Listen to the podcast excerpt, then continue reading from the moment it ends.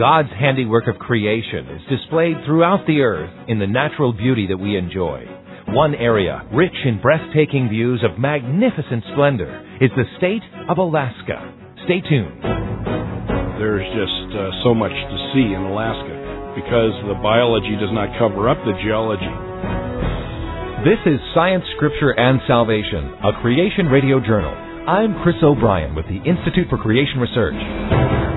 Alyeska is the popular native term for Alaska, and it means the Great Land.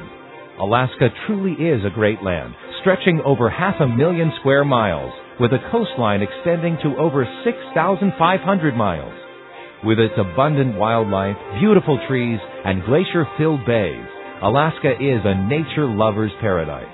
However, the average visitor to the state may not realize that this great land is a geological gem and a massive testimony to Noah's flood. How is that possible?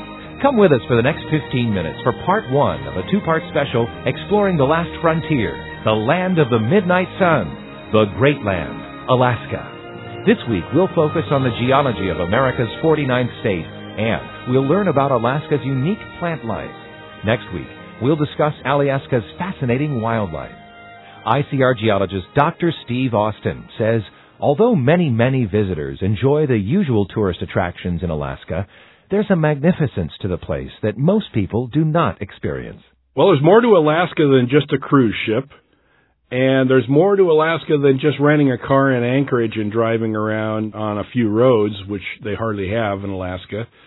And there's more to geology than the pipeline that goes to the North Slope where they have all the oil wells, and there's more to geology of Alaska than just the placer gold mining. And there's more to geology of Alaska than just watching out for bears, grizzly bears and things. So Alaska is an amazing place. What I discovered is that Alaska needs to be experienced directly, and you can't do it by car or cruise ship. You need to have basically a bush pilot take you around to Alaska. And there's more planes in Alaska than there are cars, and so I went flight seeing, essentially, in Alaska. Not sightseeing, flight seeing. Of course, it comes as no surprise that, as a geologist, Dr. Austin is mostly fascinated with the mountains of the last frontier. I've seen some of the most incredible geology I think I've ever seen, and I've been around the world looking at geology, but Alaskan geology is the primo geology. Now, in California, we look up at the Sierra Nevada mountains and we see the tree line at 9,000 feet elevation, and then we look up and we see Mount Whitney, 14,494 feet. And so we see exposed geology very well in high mountains. But in Alaska, tree line is at 1,000 feet elevation, and we have 18,000-foot mountains in Alaska, right? So we can see enormous amount of geology. And because of the polar climate and tree line being so low, there's just so much to see in Alaska because the biology does not cover up the geology. And so we see exposures 3 or 4 times the thickness that's visible in Grand Canyon. But what's really amazing about this great land is how it formed. One other thing about Alaska that makes it extremely interesting to a geologist is it's the head-on collision between the Pacific Plate and the North American Plate. Now, during Noah's flood, there was a great shifting of the ocean floor, and it shifted toward North America directly into Alaska. And this plate shift that occurred created a head-on collision in Alaska. Now, those of us who are geologists in the western United States, like in California, Oregon, and Washington, we're accustomed to seeing the mountains that are formed by an oblique collision, a kind of a sideways collision. The Pacific Plate collided not head-on with California, Oregon, Washington. It collided in a kind of a horizontal sideways collision. And this sideways collision has created some very interesting mountains in California and Oregon and Washington, but nothing like is there in southern Alaska. So just what happened when ocean floor and this part of North America met? If you have a collision, like between two vehicles, what can happen? a piece of a bumper can be transferred to the other car. You know what I mean? Collisions happen like that. Some of the paint's scraped off. Maybe some of the hardware gets implanted in the other vehicle. But in Alaska, we see the whole front end bumper of the Pacific Ocean plate welded or slammed into North America. It looks like pieces of the Pacific plate, when they collided, most of it was subducted. It was shoved down into the earth. But parts of it didn't subduct, and so they collided and rose. And so the rising and the colliding, so the under-thrusting, essentially, of the Pacific plate underneath Alaska dislodged pieces that actually rose into forming mountains. Therefore, if there had been no worldwide flood back in Noah's day, there would be no Alaska today. The major part of Alaska is pieces of bumper of the Pacific plate that collided with North America. And Alaska wouldn't be there if it wasn't for the collision. It would have been ocean floor. It would have stayed ocean floor. Because of the collision, it made Alaska. The collision made Alaska. So that is fascinating. And the national parks like Wrangell, St. Elias National Park, and Denali, okay, with Mount McKinley, those national parks are there. And they are places that are a premier geologically, and so I found it very important to go there. So far, we've learned some amazing things about the geology of Alaska. But as retired ICR biologist Dr. Ken Cumming tells us, the plant biology of the Great Land has a lot to offer as well. He tells us about the flora of this Arctic environment and explains that most of the trees are not the broadleaf deciduous kind, but rather are evergreens. We call that kind of a forest a boreal forest, or another term for it is taiga, T-A-I-G-A. Plants that are associated in that kind of forest are mainly spruce, and so they are needle plants, not broadleaf plants. So when we talk about what's occurring in Alaska, we see banding. Toward the north, there is the tundra, or even the ice fields. Then moving down into these low-growth forms of tundra plants, which are extensive, and their limitation is mainly by temperature and the permafrost. And then we move into the boreal forest, which has a capacity for developing even though there are extremes in temperature and moisture. But just how do these trees survive the frigid winter months in Alaska? Dr. Cumming says the very way they're designed makes them suited for the colder northern regions. The plants themselves are well adapted toward these harsh winters and cold climates by the needles rather than the broadleaf leaves.